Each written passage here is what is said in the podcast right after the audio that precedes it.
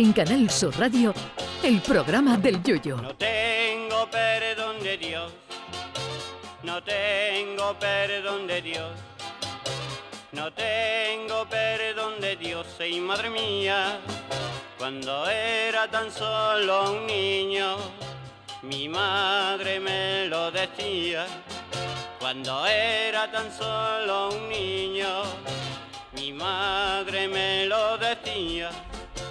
No tengo perdón de Dios, no tengo perdón de Dios, no tengo perdón de Dios. Perdóneme usted, madre mía. Este pasado sábado se ha celebrado el Día Internacional del Perezoso, ese maravilloso animal que se mueve menos que el precio del pan rallado y en el que a muchos nos gustaría reencarnarnos según el ciclo budista.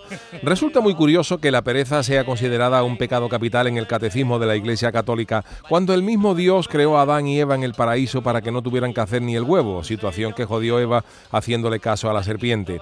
Ahora que lo pienso, puede que mi fobia a las serpientes venga por haberme jodido la posibilidad de vivir como un marqués sin tener que trabajar. Pero bueno, puede que la pereza sea considerada un pecado capital, aunque filosóficamente la pereza encierra una gran paradoja porque no hacer nada es imposible. Si te tiras en el sofá, ya estás haciendo una acción de tirarte en el sofá. Si te quedas quieto, estás haciendo algo, que es el quedarte quieto. Pero no me negarán que el hecho de no hacer nada, aunque sea imposible en la realidad, no es algo hermoso y placentero. Pero como todo en la vida, todo depende de la denominación que le demos a las cosas. Si llamamos a no hacer nada pereza, flojera, vagancia, etcétera, la estamos dotando de un aura de negatividad tremenda.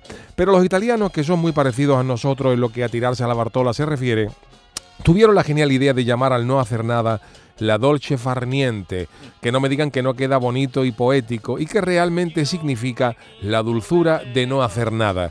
Ese tiempo para ti, viviendo el momento, sin presión, sin hacer nada. Tremendo, a la altura de Dante Alighieri o Humberto Eco. En realidad lo de no hacer nada, como dije antes, es una falacia porque lo que realmente queremos decir es que no queremos hacer nada que no nos guste, que el matiz es importante. A nosotros nos puede pesar como un elefante a la espalda media hora bajando una lavadora de un cuarto piso a la calle o incluso cinco minutos haciendo bicicleta estática, pero soportamos sin el más mínimo pudor siete horas jugando al FIFA en la PlayStation o cuatro horas de siesta. El no hacer nada debería ser declarado patrimonio inmaterial de la humanidad. Una de mis frases preferidas es no dejes para mañana lo que te pueda hacer otro, que como ven encierra una poderosa carga de flojera y filosofía.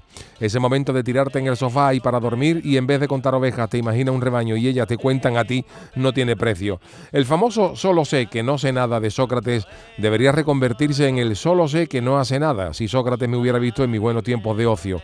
Yo me confieso un gran defensor de ese dolce farniente, poesía italiana que desaparece como por arte de magia cuando llegan a la tua casa tres bambini a quale più porculeri, ma non nos vamos a quejar que la vida es bella. En fin, que muchas felicidades atrasadas a todos esos perezosos del universo que estamos locos por vernos, pero no tenemos ganas de quedar.